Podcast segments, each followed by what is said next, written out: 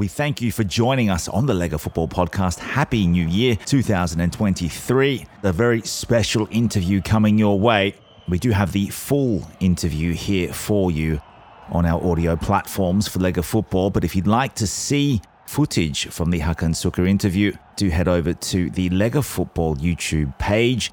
The link will be in the show notes. We've split them up into five different episodes there. Episode one, we talk about the FIFA World Cup fastest goal that he scored, his partnership with Bobo Vieri and Ronaldo and Recoba, what he won in Italy, the record with his nation in terms of goal scoring.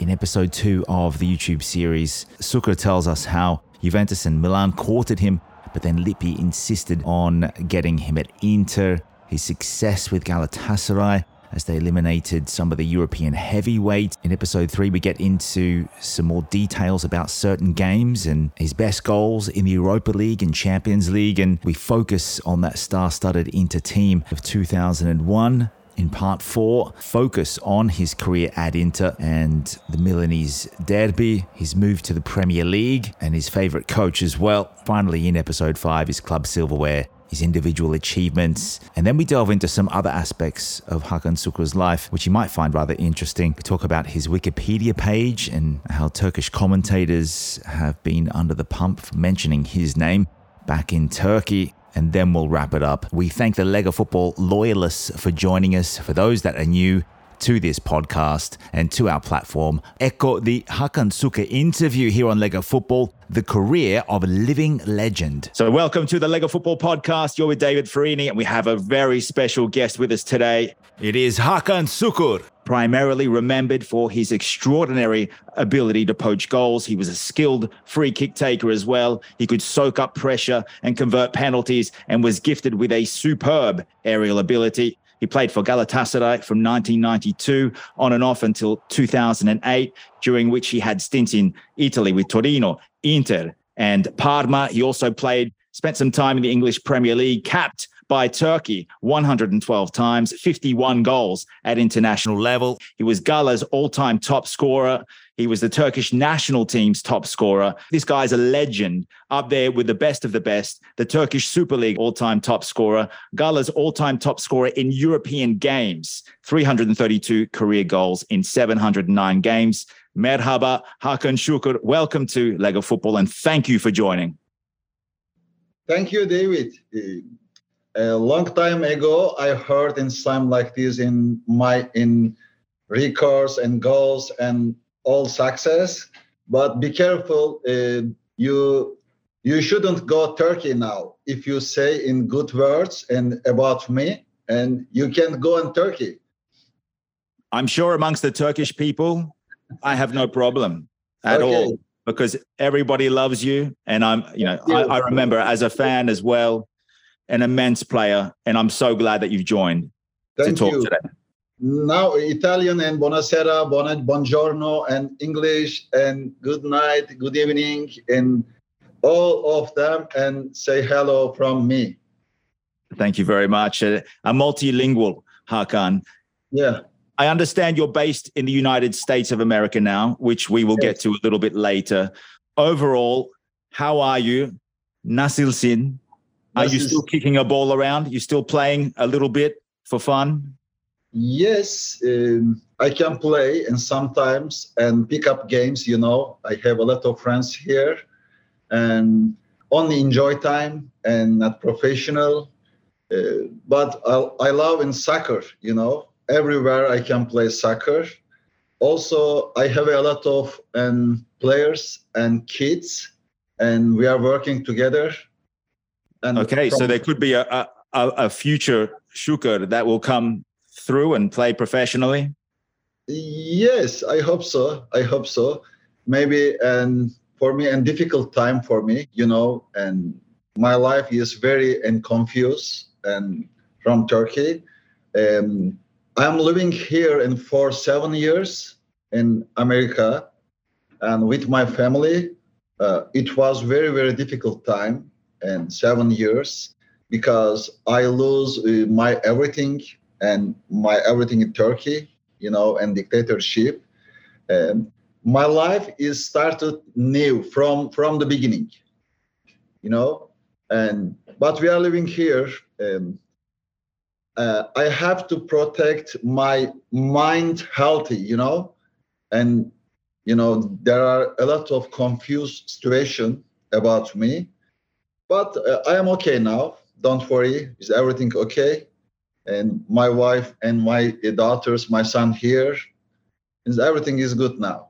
Good family, the most important thing, obviously. Yes. Yes. You all have priorities in life. It's good to hear that you're doing okay in the USA. Thank and, you. Uh, very sorry to hear about your situation as well. And we'll get through this interview and hopefully you can share some of your thoughts. Let's talk about some of your football to begin with. On a world level, you were Turkey's complete attacker, one of the most intelligent strikers of your era, playing alongside some of the very, very best players in history. Cannavaro, Gheorghe Hagi, Javier Zanetti, Christian Vieri, Brazilian Ronaldo. But there is one record in particular that sticks in my mind, and a lot of people at the moment watching the FIFA World Cup in 2022, it's in their mind. You're the current record holder for the fastest goal at the FIFA World Cup. Yes, I remember in that moment every uh, game I'm watching, and after the 11 second and finish game for me because my record is same like this continue. I hope so will continue again in same record. I think like this god gift for me because and after the 20 years everybody knows everybody speaks my goals you know and record and 11 seconds and get remember in all peoples and soccer uh, fans. But i am uh, very very happy because you know in soccer different sports. If you have a lot of money if you have uh, any opportunity um, all player and call you. But if you lose your everything and anybody not near you is right?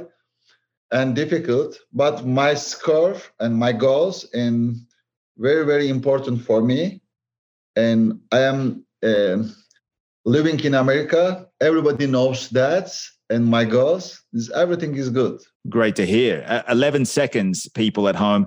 Yes. So as Hakan was saying, he waits until the 12th second of the game, gets the remote control, and turns the game off, and then he can go about his business for the day. Relax.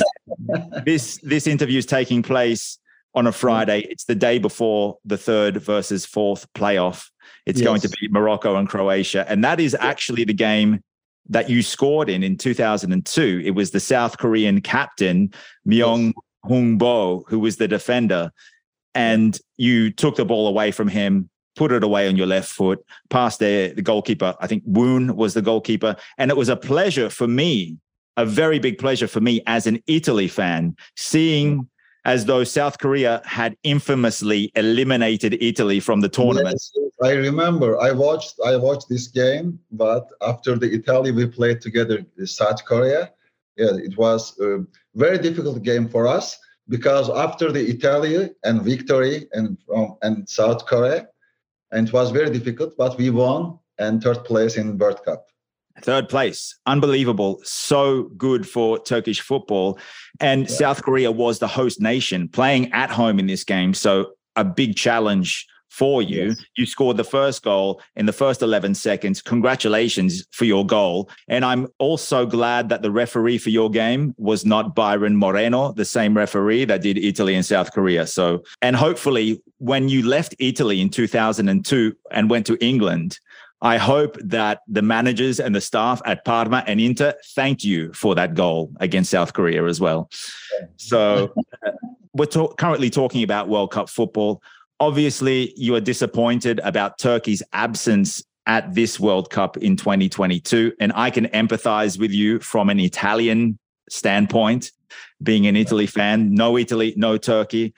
I'm a dis- disappointed also like you and Italian and Turkey, uh, not this World Cup, Italy and all the world and all the tournament in maybe in first actor in World Cup and Europe champion, last Europe champion, you know, and very disappointed for Italy.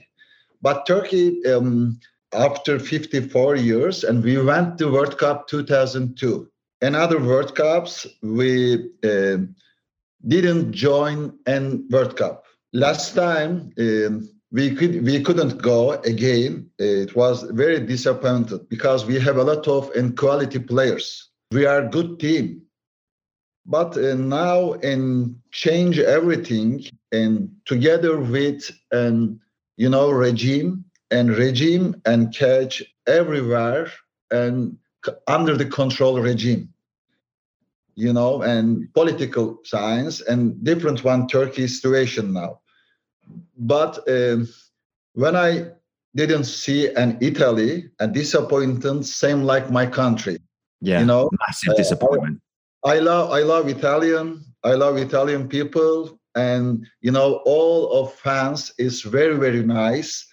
And like my country you know is carino and different one and good people and smile and and fantastic and atmosphere in stadium is it was very good. But both team this disappointed for me both team. Yeah.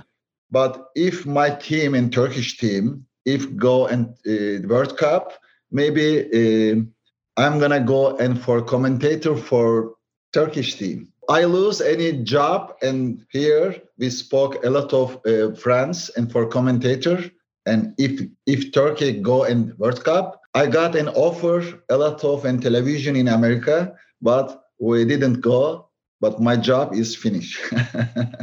Unfortunately turkey didn't go or you would have been commentating.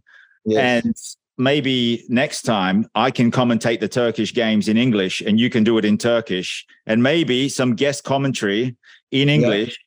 from the best Turkish player in history next to me, yes, and uh, we can go ahead.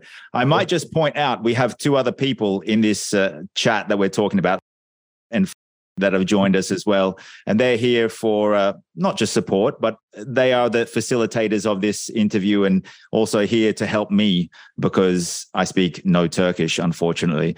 So, but hopefully, if they speak Turkish between themselves, it's nothing bad about me, but I'll find out later. Um, so, your emergence in the early 1990s into the Turkish national team was perhaps the biggest factor for the speedy elevation of this competitive Turkish national side because before the 1990s, Turkey was struggling to qualify. So before Hakan Şükür, there were great Turkish strikers, and a few of them even played in Italy, but they excelled on an individual level. You brought a more tactical approach, professionalism, strength in the game physically. Uh, you know, Turkey would score great goals and could lead the game, but then would after five or 10 minutes, lose discipline and then fail to qualify for tournaments. It was kind of like the birth of the modern striker, which introduced pressing, encouraged a fighting spirit, collective style within the national team's attacking game. Working well with your ex coach, Fatih Terim, who liked all of his players to attack and his forward players to also defend. Is that an accurate assessment of how you were as a player? You know, uh, against South Korea, I had in one goal and record goal in 11 seconds, but I had in two assists, you know, and my particular is maybe an assist and team player, not a only alone and skills. I had I had an header and pressure. You you told me in different in Hakan score and pressure. Uh, I was in a good player, but um, I wasn't strong. And header and jumping, there was a lot of score like this. Uh, but we catch and good generation and together in others, you know, and before in Galatasaray and together with Fatih Terim and Okan Buruk now in coach in Galatasaray, coach of Galatasaray now and there was Arif Erdem and Hagi, Popescu, Taffarel, and there was a lot of quality player. But we shoved into Fatih Terim and different team, but not tactical formation and struggling together and thinking together. We spoke a lot of time before the game, after the game. Um, there was a good team. And Fatih Terim catch that and good organization and different soccer is model, you know, and di- different formation. Kur, like Hakan Şükür, I never seen other player like me. But e, mütevazi olmayacağım demek ne demek? Humble. I am not not- gonna be humble because um, I was great player, but I played Turkey, you know, a lot of time, a national team and good team. There was a good team, but when I played Italy, um, there was a little bit unlucky, unlucky for me. But um, when I came is Torino, you know, and after the Torino, I told uh, to everybody, I'm gonna come back again, maybe. And if you have any target and for champion and good teams, we can do everything. But after Lippi want wanted to me, and together with Conte, there was a lot of journalists and newspaper and wrote and a lot of time Hakan score as good player he's gonna come again in, in Italy but uh, we spoke uh, to Lippi but not Inter Milan but for Juventus That's Um, right. Yes, that's right. Yeah, I remember. uh, Zidane and um, was player play in Juventus. You know, 99, I think so. And I went, I went to Torino again, and uh, same city and different team. And Torino, and a couple of years after, I came for Juventus. We didn't deal again, but there was a lot of story, and there was a Henry, you know, and French player. But um, for Lippi, I came to Inter Milan. It was always Marcello Lippi that, that liked you. Yes, there was a lot of quality players. You know, you remember and R- Ronaldo and Vieri, Zamorano, and there was an eight, nine striker players. Robbie Keane, Recoba, and there was a lot of quality players. When I went in Italy, I saw is like this because before the Inter and Milan, and we spoke together. You know Breda? Breda, the Breda, we spoke together with him and Breda. okay, so the AC Milan sporting director. Yes, sporting director. Yeah. Let's just touch on some of the coaches that you were under. Besides Fatih Terim, there was Hector Cuper, Marcello Lippi, as you said, also by other managers in Italy, Nedo Sonetti, Lido Vieri at Torino. In your first time in uh, Italy, in the Italian league, Renzo Ulivieri and Daniel Passarella at Parma as well, before Yes. going with Graham Souness at Blackburn in the English league. You were in talks with Juventus when the Bianconeri were coached by Marcello Lippi in 1998, 99, around that, that era. You also had already played for Torino, their crosstown rivals, a couple of years previous to this. So Italian football had already seen you and they were looking for a, a, a more mature Hakan to come back. And at that time, you were scoring so many goals for hmm. Galatasaray. And we will go now to some of your highlights in Turkey. Such a glittering career in Turkish club football, where you were part of that Galatasaray team that won back to back four years consecutively. Yes. And firstly, let's talk about uh, that first spell at Galatasaray in the early 90s after the beginning of your career at Sakaryaspor. and Sakarya, signing- yes, That's your hometown, is that right? yes, hometown. And then you went from there to Bursaspor and then to Galatasaray. Uh, yes. And Galatasaray built a brand new team based on young players at the beginning of the 1990s. The club mixed youth academy players uh, and young, promising Turkish players like yourself. And uh, there was uh, Hakan Sukur, Okan Buruk uh, in the 1992 squad that had also Arif Erdem, Tugay Kerimoglu, uh, Bülent Korkmaz, uh, Suat Kaya. Together, these players form Emre Galas. Emre Belözoğlu, you know Emre? And Yeah, of course. Inter, Inter Milan. Yeah. Yeah. Yeah. So a, a great squad. And this Yes. all this all contributed to Turkey qualifying for Euro 96 for the first time. And these guys went on to win the UEFA Cup together in the year 2000. They were also part of the World Cup team of 2002 together. But when Galatasaray signed you in 1992, they effectively bought you as a replacement player for an outgoing striker, Tanju Çolak Yes. who won the go- European Golden Shoe He got into the Ballon d'Or top 10 and scored 145 goals for Galatasaray. So at the age of 21, you had a lot of expectation, big shoes to fill. And those memorable goals I, have seen of you at Galatasaray, you know, when you lobbed the keeper against uh, Bursaspor, your composed finish against Altay, where you had to slot the ball in between the defenders and the goalkeeper uh, that was standing on the goal line. So very intelligently taken goals. Yes, yes. And I you were well, well, yeah. Yeah, you were well known, so well known throughout Turkey. But there were some big tests which announced you on the group stage. So let's talk about the UEFA Champions League. Yeah. For those of you that are younger than Hakan and myself and and and the Euro- the European Cup was once known as what we know now, the UEFA Champions League. That Champions League format was brought in with groups in 1992-93. But in 1993, you won your first piece of silverware as a Galatasaray player in that 1992-93 Turkish Super League. You beat Fenerbahce by just one point and you scored 19 league goals. Yes. Uh, and 26 in all competitions. Yeah. On the other side of Europe, Alex Ferguson and Manchester United. They won yeah. the English Premier League by 10 points over Aston Villa. So Galatasaray is tasked with confronting one of the all time best ever English clubs in just the second round of the UEFA Champions League. So this was a playoff against United, which would decide who would qualify for just one of two Champions League groups. Yes. So back then, there were only two groups the teams had to play off in preliminaries, a first round home and away, and then, then a second round home and away leg. So this was considered by many in English football as one of the spiciest contests in Manchester United's illustrious history.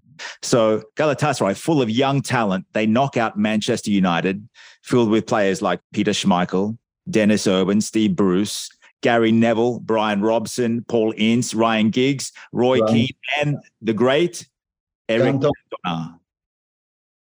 Spectacular. Yes. And the first leg finished 3 3. And then yes. Manchester United and Alex Ferguson had to go to Istanbul. Ali Sami Yen, yes. Yes. There is a documentary called Welcome to Hell, the English title, because it, it's from the viewpoint, the perspective of, of Manchester United players and management going to Istanbul because it was so fiery in that stadium. You had the advantage on away goals. You didn't need to win at home. Yes. And so Alex Ferguson had to bring his team, as you said, to the Ali Sami Yen Stadium for the second leg. So he even said in the warm up before the game, there was a threatening attitude, just the feeling, the atmosphere of what the Gala fans were shouting, were yes. intimidating these players. And even Roy Keane, it was a nerve wracking experience for Roy Keane, who was the hard man of English football. The stadium was ablaze, firecrackers. If you haven't seen this, you have to go and look up the, the highlights of these two legs because also yourself, I saw some of your highlights, your personal highlights in these games. And Peter Schmeichel made some very good saves when you were shooting a goal. Saved is um, not is the correct words because I missed because and there was an uh, easy position, but um, I've shot it and um, Schmeichel not save and my my mistake I, I missed the position was enough and zero zero and after the three three but I missed the two position. We eliminated the and Manchester United. It was in very very and good time and story of in Galatasaray. Yeah, a big party atmosphere in in the stands, and it was a funeral, a funeral in the Manchester United dressing yeah. room. Yes, yes, of course, because um, they were a great team, and you told them a lot of and quality players' name, and I remember a lot of good players and Eric Cantona, Ryan Giggs, and there was a lot of a great players and English football and all of time and maybe best team in Manchester United. Yeah, exactly. And also Galatasaray had a very good but underrated team. Kubilay yeah. Türkyilmaz, Switzerland's all-time top scorer, he scored at yes. Old Trafford. Arif Erdem, who, like you, is also now based in the United States of America. Yes. And if you watch that documentary, Welcome to Hell, which you can find uh, wow. on many platforms, including YouTube, you can see Eric Cantona. He had to be held back during the yeah. game because he was so angry. Yeah. Uh, and Galatasaray completed the biggest mission in the history of Turkish club football until that time. Yes. And, you know, even Sir Alex Ferguson, he quoted this you cannot underestimate anyone in Europe anymore. I think uh, Manchester United were winning 2 0 at Old Trafford. He said, if we were 2 0 against Milan, we would have passed. But against this Galatasaray team, for some somehow you were too tenacious. So in the end, it ended 3 3. All goals were scored in England and Galatasaray went through on away goals and denied that great Manchester United club team the second successive year that they did not qualify for the UEFA Champions League. And you took that space, and Cantona was at war with everyone, including the policeman in some of the reports. In the end, Galatasaray, they faced Barcelona, Spartak Moscow, and, and Monaco in the group stage. Group stage, and, yeah. And Barcelona, that was the year Barcelona lost to AC Milan in the final 4 0. Yes. The very next season, it got much more intense because Galatasaray qualified for the group stage again and ended up in a group with Manchester United. Yes, of course. And Gothenburg and Barcelona again. And you got your precious first group stage win, and it came against Barcelona. Barcelona 2 1. Is right. We, we won the 2 1 in my stadium in Ali Sami Yen and I remember and it was nice atmosphere in stadium stadium. And Arif Erdem and me and score and penalty goal you know. And we won 2-1 there was a and Barcelona score is Romario I think so Romario. Great great players yes. But in when we played in my it was very difficult for Barcelona players in there was very quality player. Oh but, yeah, Ronald Koeman. Ronald Koeman, Romario, and I Stoichkov, I think so. Stoichkov, Guardiola, Jordi Cruyff, Vaquero, yes, great, great team. But and field is was very bad, and they they didn't play, they didn't passing work and in the game, but um, it was in my team advantage and field position. But we won two one well, you play two halves because even if yeah. the field is not in good condition, the, the, the, players like Romario are the world's best players. They have to condition themselves for this kind of challenge. Also, we were we were no, and before the game, we had only one chance. If you play, if we play together and struggling and fighting, and field is very bad, we can we can win don't worry we spoke i remember the, in dressing room and we spoke like this but we played together and all together and struggling together and we won. It was very very great in night and for us and galatasaray story also. A huge night. It sounds to me like have you seen the movie the gladiator with russell yes, yes couple of times not only one. It's when he has that magnificent speech a colossal yeah. speech where he tells everyone we have to stick together. So that's what it sounds like that you and your teammates spoke about before the game. Romario made it 1 0 after 15 minutes. You scored a penalty with, uh, in the second half. And yes. then it was Arif Erdem who turned it around for 2 1 with two minutes left. So, yes. guys, you have to go and look up these highlights as well. So you can see what Barcelona was like before the Barcelona that you know now. And you can see this up and coming Galatasaray side and get a historical look at Turkish club football and obviously the nation's biggest club. So the two goal scorers on that day, both you and Arif, are second generation Kosovar immigrants. Yes? Yes, also. I came my uh, my father originally in Kosovo, you know, in Pristina, uh, my mother in Skopje and Macedonia, and you know Yugoslavia in part of the um, different one, and you know, and Kosovo and Macedonia and other one and Serbia and Hrvatska and a lot of part of the a lot of and different country. now, Arif Erdem. We came, my not me, not Arif, but my family, and came from back in Turkey and from Kosovo and other city. Is originally yes, we are we came over there. Great. I'm also a second generation immigrant, but to Australia. Yes, yes Australia also Christian Vieri Australia, you, you know? Exactly.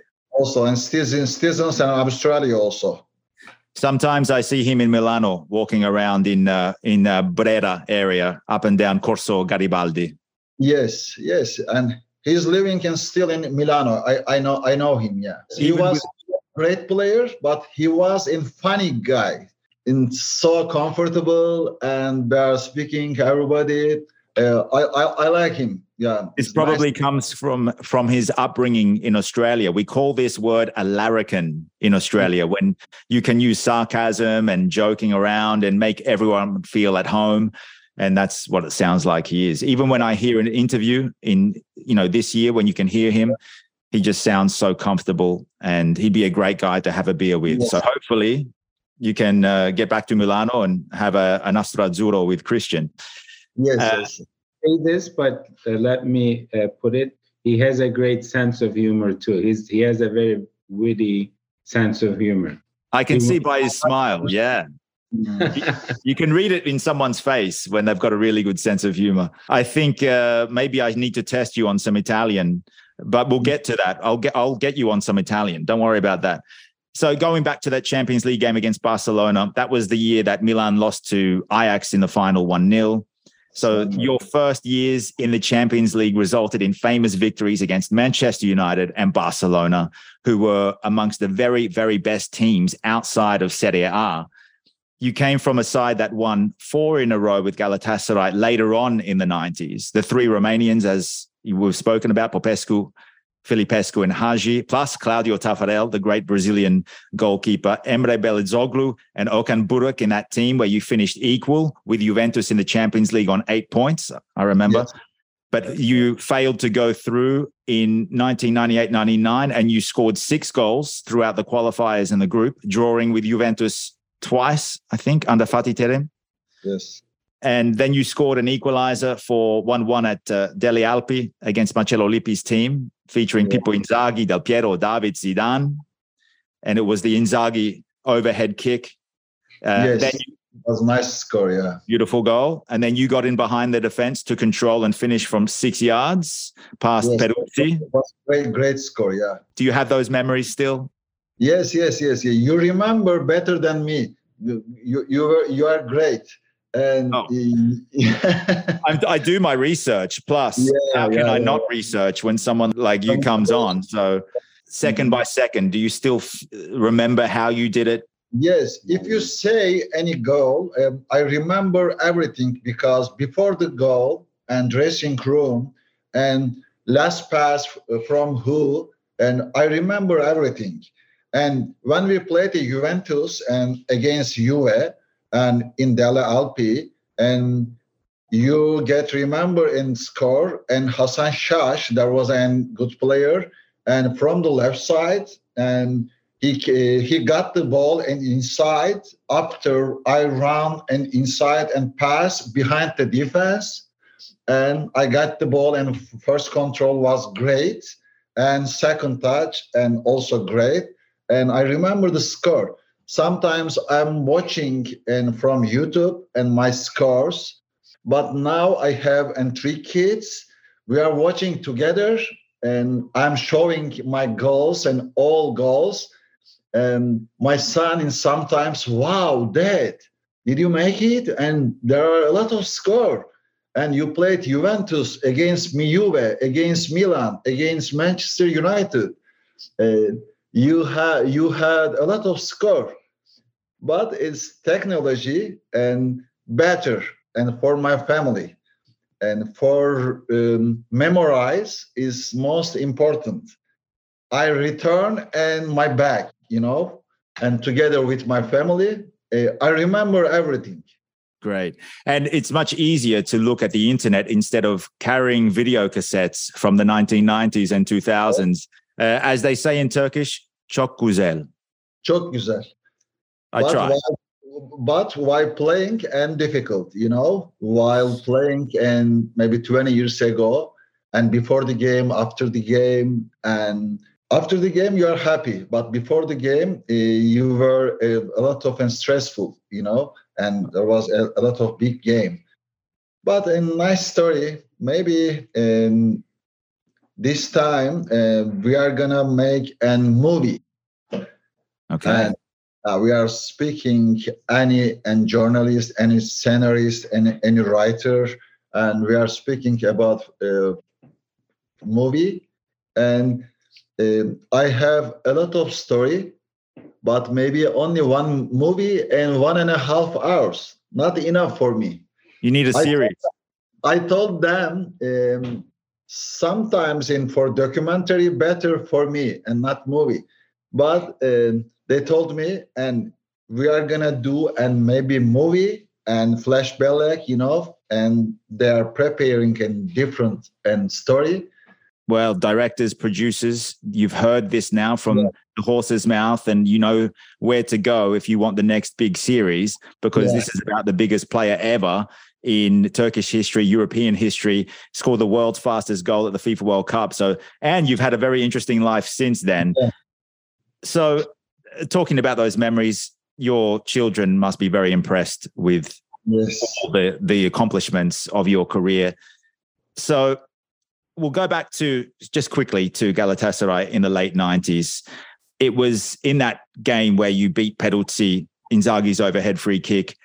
That's what got you the 1 1 draw at the Delle Alpi. On the final match day, Juventus beat Rosenborg and Gala lost to Athletic Bilbao, which brought Juventus level on eight points. And ultimately, they went through with a better goal difference. So Juventus fans will be happy, but disappointing for, for you. But the next year, in the 1999 2000 season, after scoring four goals in the Champions League, your Gala side defeated the AC Milan of George Weah and Andriy Shevchenko on the final match day of the group stage, a come from behind victory with yourself and Umit Davala clinching victory and sneaking into third place and thus qualifying for the UEFA Cup, the Europa League, as we know it now, the knockout phase. You scored a diving header in the 87th minute to equalize for 2 2. Uh, you won the penalty against Bruno Ngotti, in which Umit Davala scored in added time in stoppages to win 3 2 and Galatasaray go through. So from there, you scored at the Renato Dall'Ara against Beppe Signori's Bologna in the third round of the UEFA Cup. Gala wins that 3 2 on aggregate. And this is an ascent. I'm getting somewhere, people. A big vertical leap, your header. And I understand you were carrying an injury at that time, uh, a leg injury, and you had to jump and and just wait for the ball to come to you, but an intelligent headed goal. yeah, and ball against Bologna, is right? Yeah, against Bologna. Uh, it was in one-one and finished Signori and me and one-one and second game a game and we won and two-one. And Umit Davala and Hassan Şaş and and score scoring and together and we won two-one and was difficult game. They they missing any one position. It was in crazy. If they um, uh, had a score and maybe eliminated in Galatasaray, but in after the Bologna game, and there was a lot of and great game and different. Oh yeah, and the, the, our team, yes. The Borussia Dortmund game, you and Gheorghe Hagi at the Westfalenstadion. Yes. In the fourth round, then two more goals against Mallorca in the quarterfinal. Also, yes. Then two more for you against Leeds United in the semi-final. Yes. And that was your first English scalp of this trophy. Then the big one, the victory over Arsenal at Parken Stadium in Copenhagen, yes. where you converted your penalty to defeat Arsenal 4 1. There was another Suker in this game, a different pronounced Davor Suker, the Croatian, and Patrick Vieira. They both missed their penalties in the shootout. And Galatasaray, they clinch the first historic piece of European silverware. Yeah. In fact, no other Turkish club has made it past the semi-finals of the UEFA Cup before. Just yeah. since then, Fenerbahce in 2013, and before this was, uh, am I pronouncing this right? Göztepe in 1969. they made it to the quarterfinals, I think. So is this your greatest club achievement? Yes, my success and Uf, UEFA champion and third place in World Cup and is my is best. Awesome. And I mean, many many players have never had the success that you've had. You went from Galatasaray to Inter following all this success, yeah. including winning the treble at Gala, the, the three trophies in the one season. You moved to Serie A again, yeah. signing for Moratti's Inter Milan in the year 2000. Inter was coached by Marcello Lippi, as you said. Yes. Until October, he was sacked. And then it was Marco Tardelli who came in. So a very chaotic time for Inter, seeing as though Ronaldo was injured for so long with his knee injury. Christian Vieri was also injured, recovering. Yes, a lot of times injured. Yeah, Vieri. What was it like for you to be considered one of the best strikers in the world, recruited to the club with the highest aspirations in the world? Because Inter Milan in this moment only wanted to win. It was not building, it was getting the best players ready to put on the field. So Lippi was the coach at that time. Çok büyük bir koçtu. So he was one of the greatest at that time. Beni Juventus çalıştırdığı dönemlerden bildiği için beni o istedi. Uh, since he had known me uh, from the Juventus times, uh, he actually wanted to recruit me. Uh, geldikten sonra e, tabii onun da söylediği gibi almayı, çok önemli oyuncular almayı beceren bir takımdı. Parası çok vardı Moratti'nin. As you mentioned, um, Moratti had a lot of money and then as a, a team they were recruiting all these, you know, greatest players uh, around the world.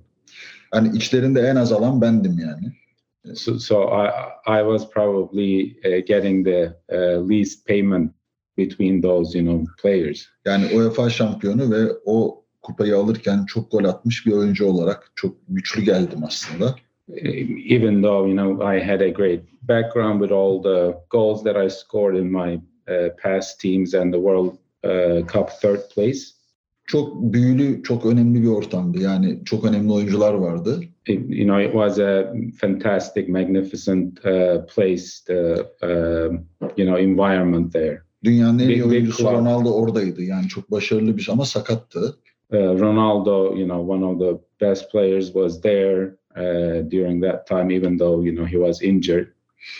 Also, Vieri and, and injured. Vieri also, we all know he was one of the greatest. He was injured. Moratti'nin özel ilgisi, çok sevdiği bir oyuncu Recoba vardı. Uh, one of uh, Moratti's favorite, uh, again, another great striker, Recoba, uh, was there also and Blanc, Laurent Blanc were uh, French players, and there was in like this, and uh, there was a lot of and Jugovic and Baggio and benim için e, çok büyülü bir ortamdı, güzel bir ortamdı. Yeah, it, it was just a you know a beautiful environment. I I just loved it. Ama Great. sanıyorum e, sanıyorum e, Lippi'nin Juventus'ta gördüğü havayı e, Inter Milan'da göremedi Lippi. Çünkü o anları çok iyi hatırlıyorum. Yani birçok yıldız oyuncuya e, oyuncunun performansından çok memnun değildi. Yani bir takım olmayı beceremiyorduk. Andreas Pirlo, there was a Pirlo also and a roommate, my roommate in you know Appiano Gentile. Um, um, I have a one roommate and uh, Andreas Pirlo. He's in still in working in Turkey now. Um, Lippi kind of tried to, uh, you know, have the same success that he had in Juventus when he came to Inter Milan. But even though we had great players, I think he couldn't create that team um, bonding or, you know, uh, making sure that all those players play together. So he, he wasn't successful in that. And then after a game or so, I guess he, he left the team. So Lippi struggled to create the same environment that he had at Juventus. Exactly. And, you know, despite being surrounded by huge superstars, he just couldn't get the team to gel the way in which it should have, considering the big names that they had.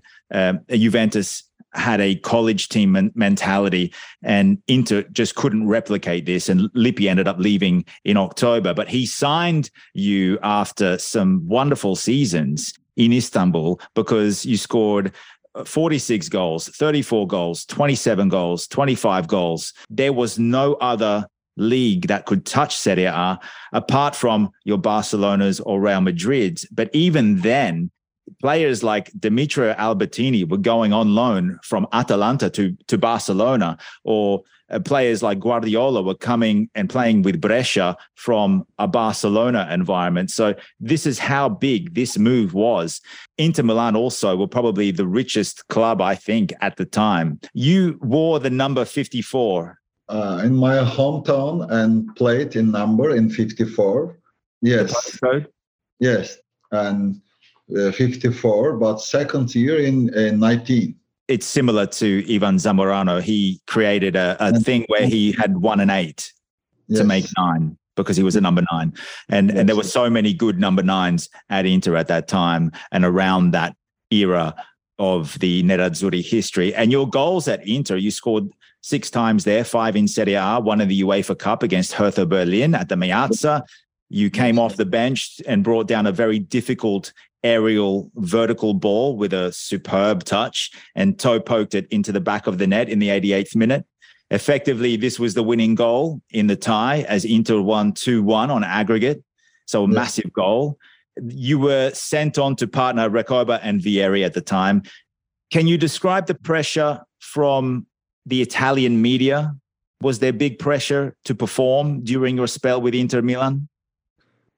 Yes, uh, I, I felt and sometimes and but um, like Turkey and and you know in Turkish media same like in Italian.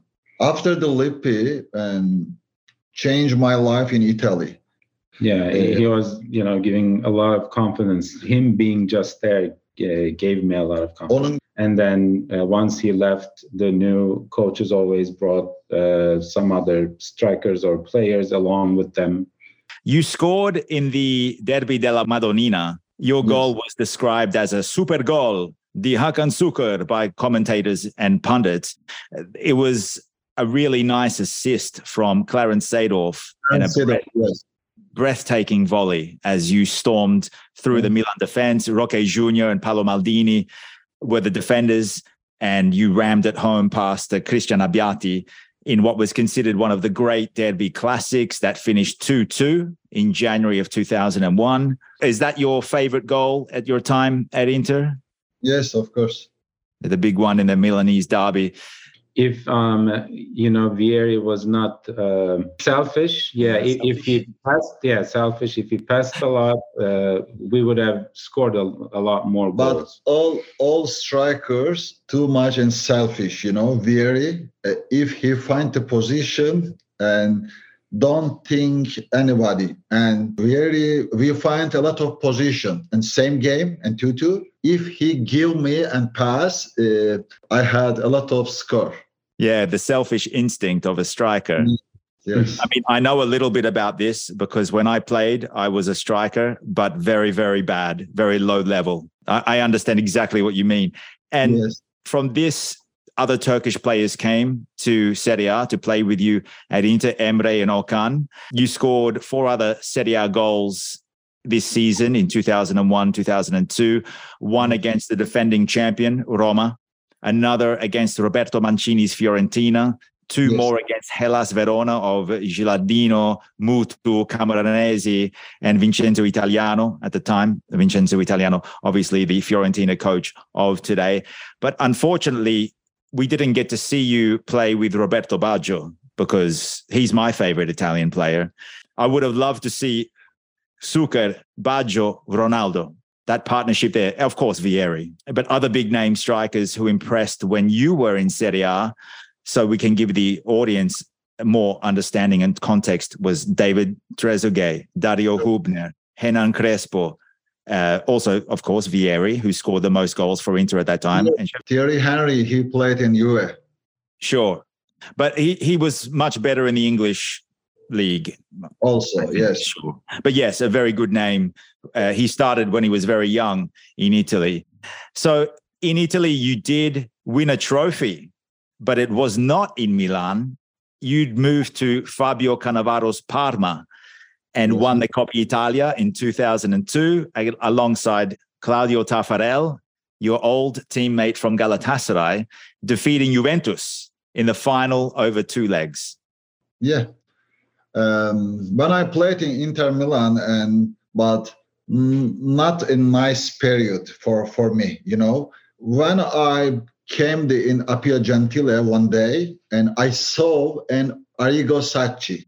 He was work in for in Parma, you know, general director, you know, and here. And he told me, uh, I'm gonna uh, bring you in to, the Parma was a very, very bad situation in Serie A. But they were a great team and quality players, you know, and Boghossian and Miku and France players.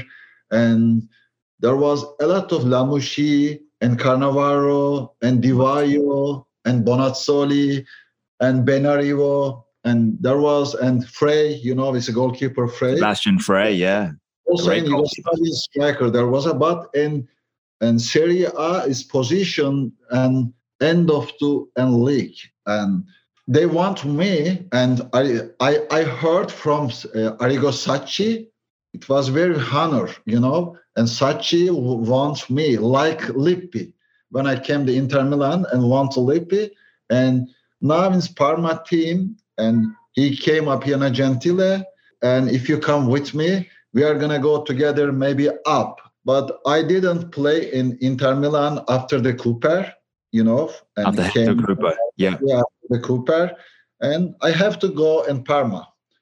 And I went there, but I played in a very well game. And we were a good team. You know, there was a Parmalat.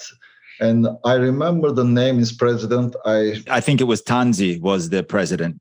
Tanzi, yes, I remember his now. Okay, thank you. So, and Arrigo Sacchi bringing you to to Parma. So two great coaches were your biggest fans in Italy. Carmignani, Carmignani coach is Carmignani.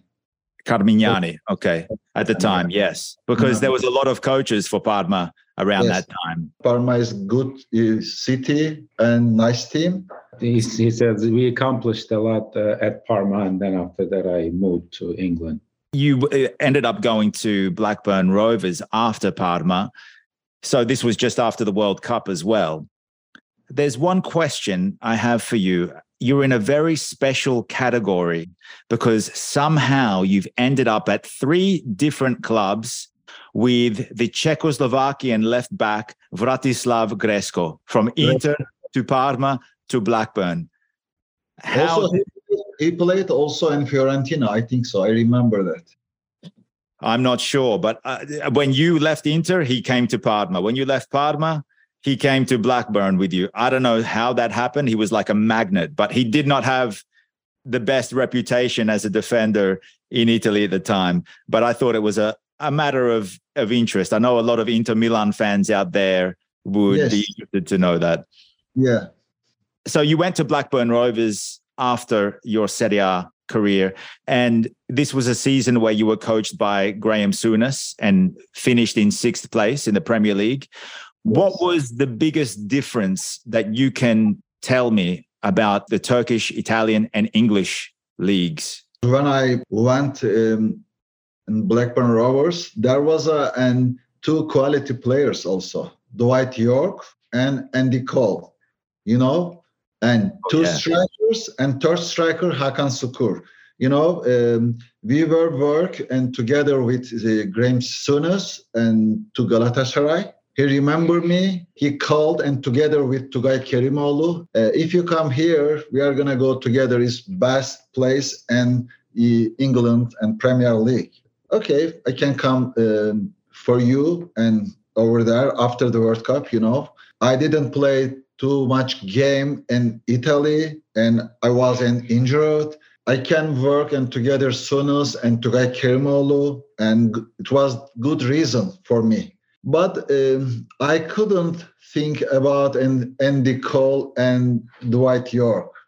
Sure. Because in Manchester United, they came is from Manchester United. Yeah. They were in great players and but when I gone over there, couple of uh, weeks after I injured and from my groin, and I didn't play in some games. But after the recovery, uh, I worked a lot of time. I turned back. We played some some games and three strikers. And Andy Cole, Dwight Yorke, and Hakan Şükür, same field, same time.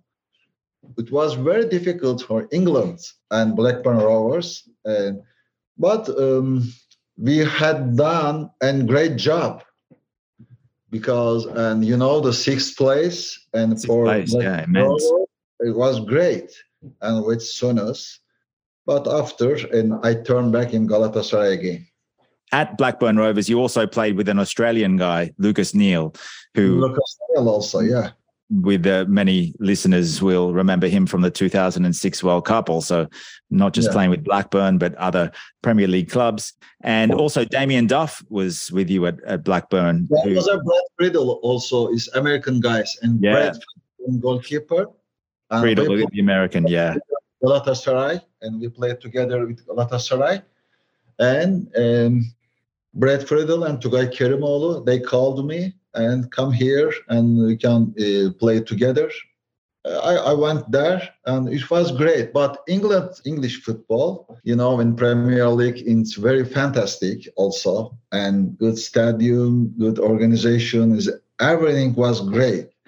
Also, Italy same like this, same like Turkey, Italy, but league is very, very quality, and there was a lot of player. But now in Italian uh, football, not comes any player in star, you know, and famous, not too much.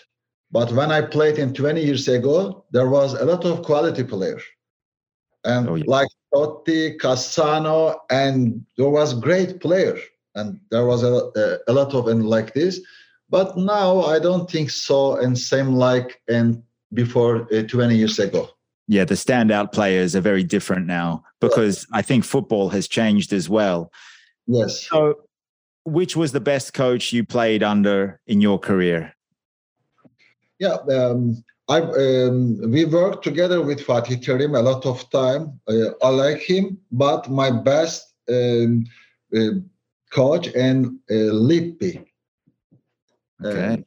Uh, yeah, I, I'm uh, also and Graham Souness and different one, and so uh, close and to and players and funny and nice in soccer career and and football player, you know, and soccer player also. And after a trainer, they know he know he knows in everybody uh, better than Lippi but different, kind of and different. Fatih Terim and Lippi and Souness is was great for me, but best of and uh, Lippi. Well, it's so great that you got to experience many different coaches from many different backgrounds. Yes, of course. Of your 332 career goals, 38 of them were scored in Europe. I think so, 398. 398 goals. Is that Yes. including international? Yes, also with, with together with international. I think so. Yeah. But which which of your club goals do you think was the most important? Is there the most an, a, most important goal for you, or there's many with the equal value? Many. Yeah. Um, I can't say only one goals because I have a lot of score. Very difficult for uh, answer.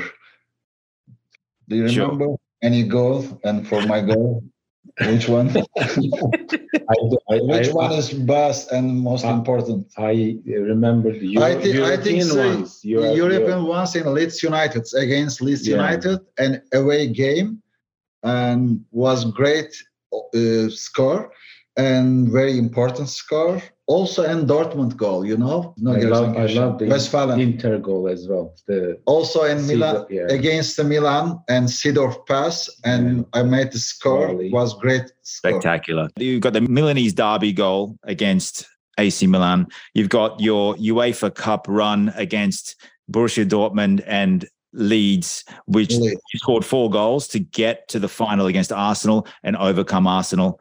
Also, I remember one goal more, and because in against Juve, we played in Germany. You know, we won 2-0 against Lippi, and we won 2-0. And first goal was great. And when I came the first post and running and front of the footer, and I got and I ran in speed and rotate my height, and other side was great goal. Glancing. I, I like this goal. Yeah. Okay. How do you say Mukemmel? Yeah, Mukemmel. Mukemmel. Perfect. Yes. Perfect. Yeah, thank you. Yeah, I don't yeah. think so, but thank you, Hakan. So your trophies with clubs, eight Turkish Super League titles with Gala. Yes. Because you finished your career there in 2008. Five Turkish Cups with Gala, two Turkish Super Cups or the President's Cup, the UEFA Cup, 16 overall at Galatasaray, another Turkish Cup in 1987 88 with Sakaryaspor, your hometown yeah. club, an Italian Cup with Parma. So I'm counting 18 trophies for club. So 18 is uh, amazing. As a bonus, the 1993 Mediterranean Games with Turkey. You played in a FIFA World Cup semi final and lost narrowly with a Ronaldo goal against yeah. one of the best Brazil teams Brazil. of all time. And they won the World Cup in 2002. On an individual level, you scored the fastest ever goal in a World Cup the very next game against South Korea in the playoff. This was your 37th goal for Turkey, I counted, from 51 in total, and 12 were scored in friendlies. 39 of them scored either in qualifying for the Euros or the World Cups or during those tournaments. So there's a lot of weight on these international goals. You scored a brace, two goals against Belgium at Euro 2000. Yes, Euro 2000. Before retiring from the national team, you smashed in four goals in one match against Moldova in the Euro 2008 qualifiers. Yes. Going to the game against Belgium in the Euro 2000 group stage, first yeah. you were in a tough group with Italy, Sweden, and Belgium. Sweden. First, it was Italy, Turkey in the group with Conte with the overhead kick. And Belgium and Sweden and and first 16 and we played and Portugal, yes. Do you remember the Conte free uh, overhead kick against yes. yes. Great goal. Then the equalizer from Okan and then the Filippo Inzaghi penalty. Yes. 2-1, 2-1 lose, yeah. Turkey then drew with Sweden nil all. But then Hakan Sukur steps up to score two goals against Belgium when it counted most. The game finished 2 0. And with this result, Turkey finished second in the group to qualify for the quarterfinals. So a, a big performance from you. You yeah. went on to play Portugal. It was Nuno Gomes who scored two goals in that game in the quarterfinal. There was also heartbreak for Italy in this tournament because they lost the final against France, the Wiltord and uh, Trezeguet, yes. the golden goal. Yes, uh, you and you ended the tournament level with Francesco Totti, Filippo Inzaghi, and Zinedine Zidane for goals scored. So great effort there. Yes. Uh, is do you still rate the FIFA World Cup performance on an individual level better than this? Yeah, of course. Of course, World Cup. Yes, World Cup is most important. All of that, yeah. Top scorer of Turkish league of all time, 249 goals. Yes. Top scoring Turkish player in Champions League, 22 goals the IFFHS World's Best Top Division Goal Scorer of 1997, 46 goals. Technically, you won with 38 goals, but you beat Ronaldo Nazario de Lima, Ronaldo CR9, who scored 36 with Barcelona that season. So you're you're behind just Messi, Ronaldo, and Luis Suarez and Jardel in this category. Amazing. You were also named the world's most effective top division goal scorer in the same year Yes, well done. Yeah, you are right. And I have a one reward, reverse and effective players. And not only for scoring and effective and for teamwork and together and players and effective players. Yeah. So you beat two Brazilians that year. One was Ronaldo, and the other one was Edmundo from Vasco da Gama, who, who, went to Serie A to play with yes. uh, Fiorentina. Yes. Post football, after football, you've been very active since retiring in 2008. A huge career, and the biggest personality, especially a sporting personality in Turkey since you retired. When I Googled your name, the Wikipedia page doesn't tell me you are a former international Turkish footballer. It tells me you're a former member of the National Assembly of Turkey. what can you tell me about this? So confused. Um, uh, you know, uh, you are a very famous man and uh, destiny of my country because when you're famous, they are using your name and about and different part of the different side, you know, and you know, in political and and they are using me and for in your area in sports area, uh, they offered me and for your country. And if you do and best for your sports career and for all young people and you know in turkey they offer me and political but um, I couldn't think uh, anything in political, but um, uh, I accept and for offer and for your young people, but I couldn't find uh, my dream and political.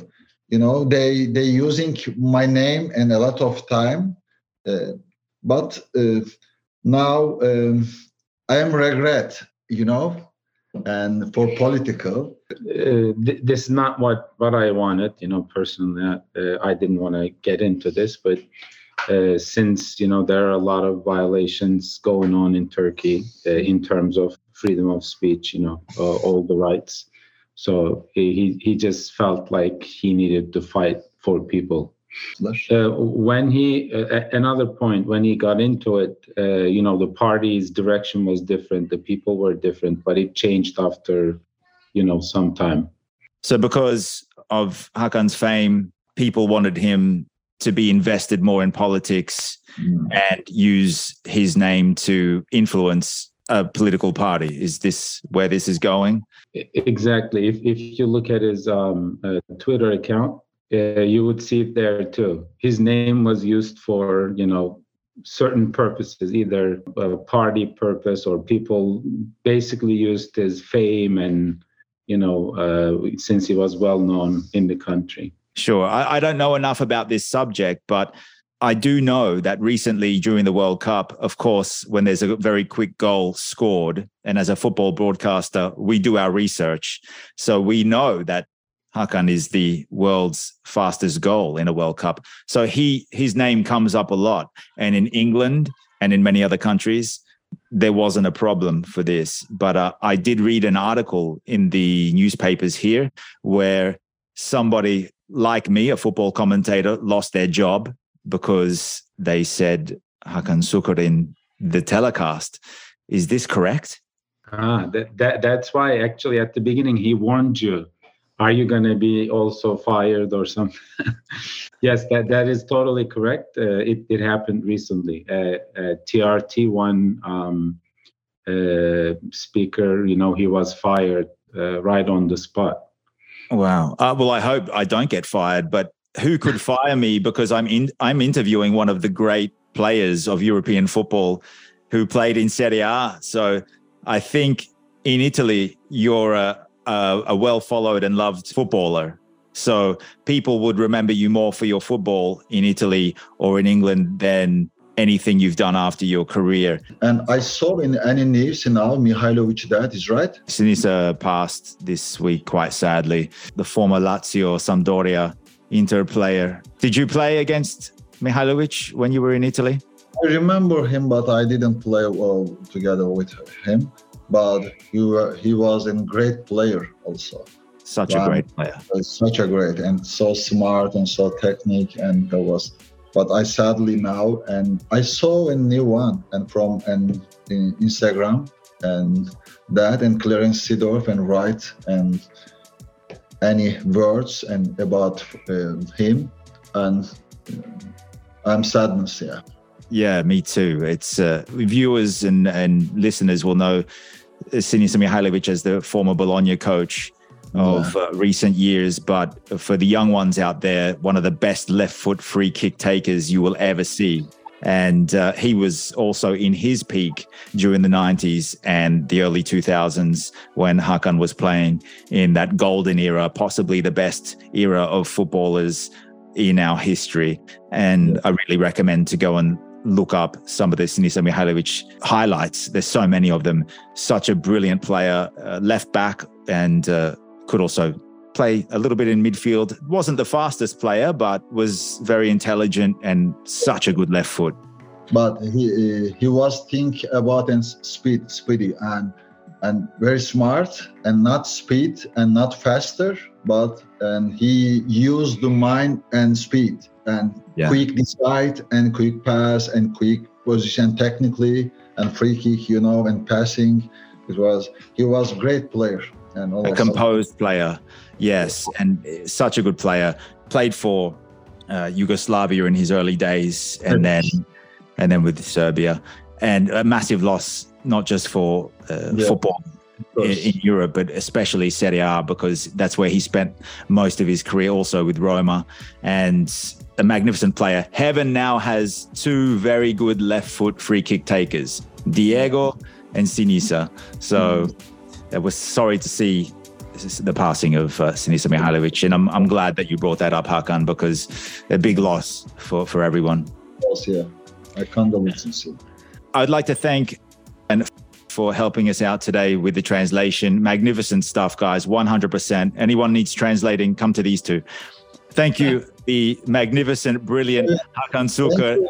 Turkish legend, Serie A star, and thank you so much for joining us on Lega Football. I want to say one thing. Hoşçakal. Hoşçakal. Be, be, See you again. Before you say Hoşçakal, um, you did not hear these uh, qualities of him. I mean, yes, he's a great player and all that, but overall, he's a beautiful human being, uh, has a great sense of humor, and and also has a great memory. I mean, whatever he, he talks about, you know, in, in, terms of the goals and all those moments, if you go watch, you would see it second by second. I'm yeah. I don't remember what I what I ate yesterday, but somehow he remembers it all. There's too many goals to remember. Too many goals. But he remembers it. Yeah, yeah, yeah. Well, uh, if I scored a, uh, 500 goals, 400 goals, I would never. I can't even remember. I scored 20 goals and still can't remember uh, most of them. So.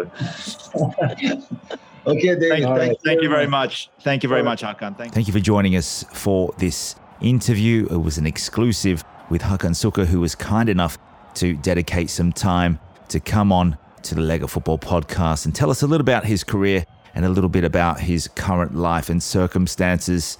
We hope to have him on again and give him the English speaking platform that he needs heading into 2023. And let's hope to hear him on the airwaves soon in terms of football commentary. And just an update on Hakan Sukur in 2023. You can find him online on Twitter at Hakan Sukur, on Facebook and Instagram. He might be using the handle at Hakan Sukur9. Don't forget to follow Lega Football on Twitter. It's at Lega Football, Twitter, Facebook, YouTube, TikTok. We thank you for joining us on the Lega Football podcast. Happy New Year 2023. All the best to all the football fanatics out there. And once again, the YouTube link for this interview where you can see the dialogue between myself and Hakan Sukur is available in the show description.